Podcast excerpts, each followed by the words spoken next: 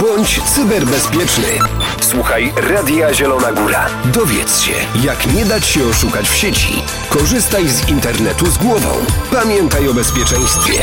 Cyberbezpieczny. Zaprasza Piotr Kuśnierz. Co tydzień radzimy, pomagamy, rozmawiamy o bezpieczeństwie w internecie. Dziś w naszym studiu Grzegorz Boruszewski, nasz stały ekspert. Dzień dobry. Dzień dobry i opowiadamy ciekawe historie też. Opowiadamy ciekawe historie, nie zawsze z happy endem, ale po to jesteśmy, żeby uświadamiać, rozmawiać. Dziś wracamy niestety do tematu kodów BLIK. Ostatnio jeden z moich znajomych nie dał się oszukać osobie, która chciała od niego wyłudzić pieniądze, wykorzystując kod BLIK. Jak wygląda taki przykładowy atak oszusta, który chce wyłudzić pieniądze za pomocą kodu BLIK? Atak jest oparty oczywiście o scenariusz, który został przez banki, przez podmioty świadczące usługi technologiczne dla banków. Taka możliwość została przygotowana dlatego, żeby było wygodnie. I ta możliwość mówi nam tak. Wygenerujemy pewien kod.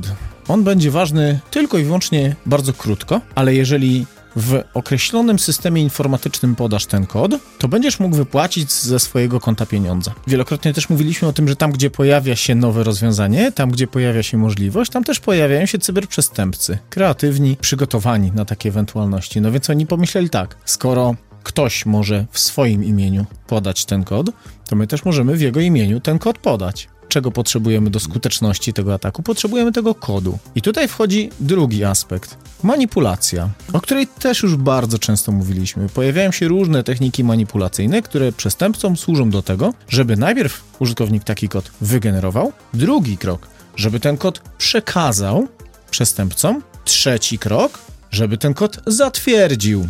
Cyberbezpieczny.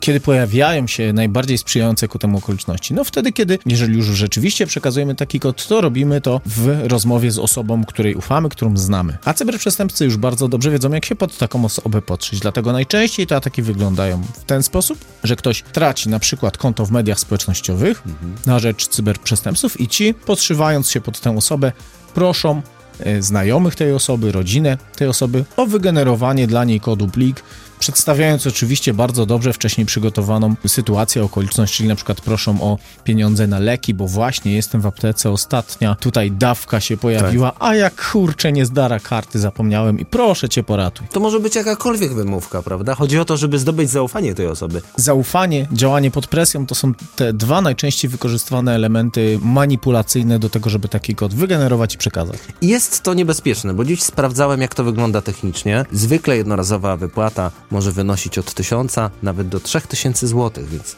jednorazowo możemy zostać oszukani nawet na 3000 zł za pomocą kodu BLIK. Wszystko zależy od ustawień w naszej bankowości elektronicznej, jak sobie ustawimy te limity, w zależności oczywiście od banku. No i czas na wykorzystanie kodu BLIK w moim przypadku, w przypadku mojego banku to 2 minuty. To dużo czasu, ale też ja bym jeszcze na jedną rzecz zwrócił uwagę. My znowu dostajemy fajne możliwości obrony.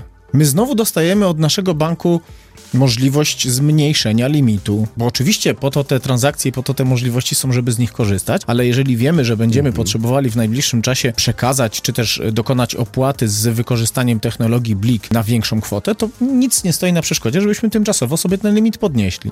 Ale limit właśnie jest po to, żeby nic nieprzewidzianego nam się nie przytrafiło. I to dotyczy zarówno limitu jednorazowego, jak i dziennego. Na przykład. Co tak. Nam daje dodatkowe bezpieczeństwo. Tak. Cyberbezpieczny. Dlaczego w ogóle oszustwa polegające na wyłudzaniu kodu BLIK są tak popularne? Ja słyszałem o oszustwach, które odwołują się na przykład do tego, że ludzie kupują podrobione perfumy jako prawdziwe. Dlaczego one nie są tak popularne jak oszustwa na kod BLIK? Bo po pierwsze nie są tak opłacalne jak oszustwa na kod BLIK. Po drugie cały czas cyberrzeczywistość to nie jest w naszym poczuciu ta sama rzeczywistość, co to, co nas otacza. Ja się tu rozglądam, widzę kolory, widzę ciebie, widzę technologię, z której korzystam od dłuższego czasu i to jest moja rzeczywistość. Jak to się dzieje w internecie, to my już cały czas mamy jeszcze to takie przekonanie, że to nie są tak naprawdę rzeczy, które nas dotkną w rzeczywistości, czyli coś wskazuje na to, że ktoś przejął konto mojego znajomego, albo jeszcze co gorsza, coś wskazuje na to, że ktoś przejął moje konto w mediach społecznościowych, to my cały czas jeszcze wychodzimy z takiego założenia, założę nowe, to może nic się nie stanie, to tam jutro się tym zajmę, pojutrze. Nie zdajemy sobie cały czas sprawy z tego, że to jest właśnie woda na młyn dla cyberprzestępców. Cyberbezpieczny. W takim nazewnictwie technicznym moglibyśmy powiedzieć, że to przecież tylko cyferki. Właśnie. Ale za te cyferki kupujemy jedzenie, opłacamy rachunki, dokładnie żyjemy. Tak. Dokładnie. Więc wszystko tak zależy od tego, jak na to patrzymy. No dobrze.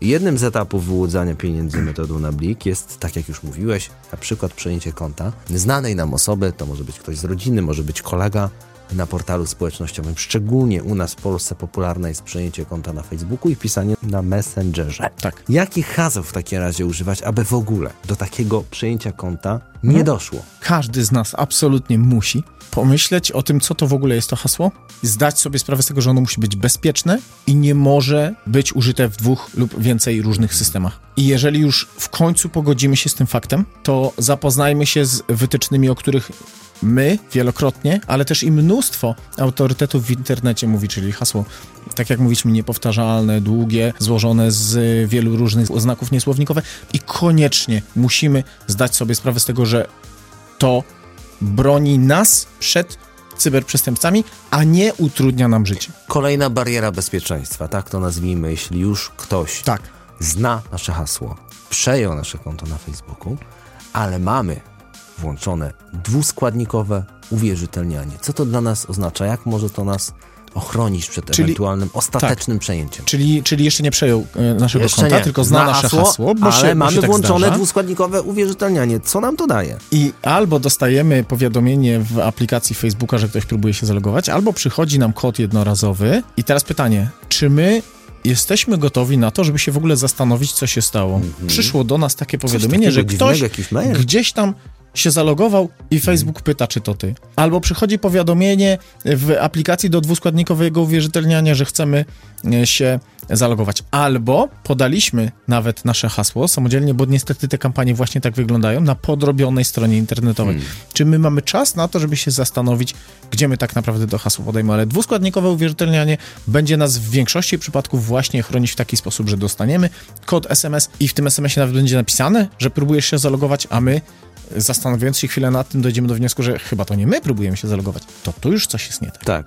Nie robimy nic w tej sytuacji, czyli nie wpisujemy, broń Boże, tego kodu, bo wtedy dajemy ewentualnemu przestępcy możliwość wejścia na nasze konto. To jest dla nas sygnał, że coś jest nie tak. Uwierzytelnianie dwuskładnikowe znajdziemy bardzo prosto w ustawieniach. Wystarczy wejść, poszukać, tam będzie taka informacja, włącz weryfikację i na końcu pytanie prewencyjne, które zamyka całą naszą rozmowę. W takim razie, gdzie zgłosić się o pomoc w sytuacji, kiedy czujemy, że nasze konto zostało skompromitowane, mogło zostać przejęte, albo zostaliśmy oszukani, bo podaliśmy kod BLIK. Zacznijmy od tego, że jeżeli czujemy, mamy pewne przesłanki świadczące o tym, że nasze konto zostało przejęte, musimy zrobić wszystko, żeby wszem i wobec oznajmić, że to już nie jest nasze konto. Przekażmy naszym znajomym, którzy będą mogli napisać na Facebooku: konto tego i tego zostało przejęte, proszę nie korespondować z tym kontem. To jest pierwsza sprawa. Następnie oczywiście powinniśmy nadal wychodzić z założenia, że zgłoszenie sprawy policji jest istotne. Nawet jeżeli chcielibyśmy później dochodzić odszkodowania czy zwrotu skradzionych nam pieniędzy, to będzie bardzo ważne, żeby mieć chociażby